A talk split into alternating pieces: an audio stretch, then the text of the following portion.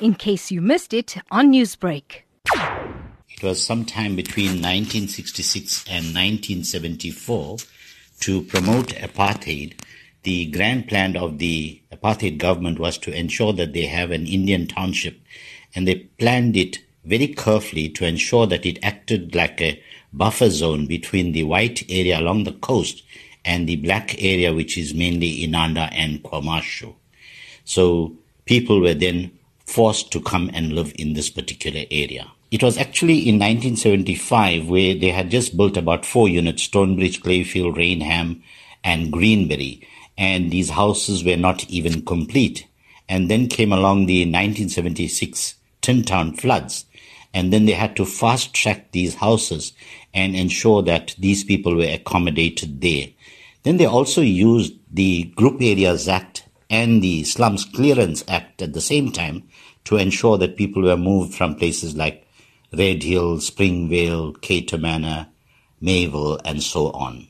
Now, with the promise of a new home, people in some cases had to be forcefully removed, but in other cases, did people really believe that they were going to a better place to have a better life? No, definitely not, because majority of these people lived in a communal setting. They had extended families and so on. And many of these people lived on land that belonged to their grandparents and so on.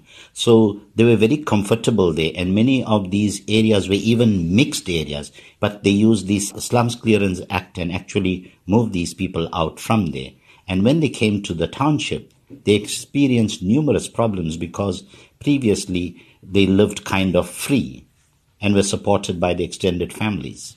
So, what were some of the challenges that the people now faced? The first and the biggest problem was that they were moved far away from their workplaces. When they were moved to Phoenix, they had to travel long distances and work in places like Durban Central, Clairwood, and Pinetown. The other problem was that they had to pay money for rent, water, lights, electricity, and so on, and they were not used to these expenses.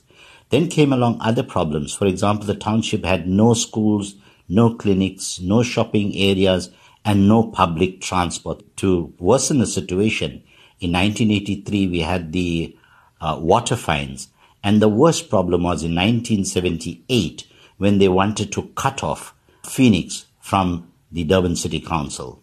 The biggest problem that we used to attend to was every Thursday, a list used to be produced by the Durban City Council that was called the eviction list.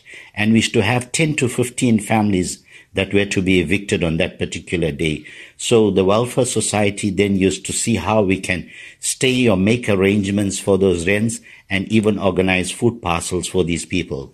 The other very major win was by the Phoenix Working Committee, where we fought the water fines in 1983 because of the very severe drought. The city council imposed major fines on people. And the very complicated issue was if you got a family of six living in a flat, you had communal taps there, but all six families were responsible for that fine. But the people got together and they amalgamated and they got support from the Durban Housing Action Committee and so on. And they took up this struggle and they fought the water fines and up to 1 million rand was then returned to the people. Newsbreak, Lotus FM, powered by SABC News.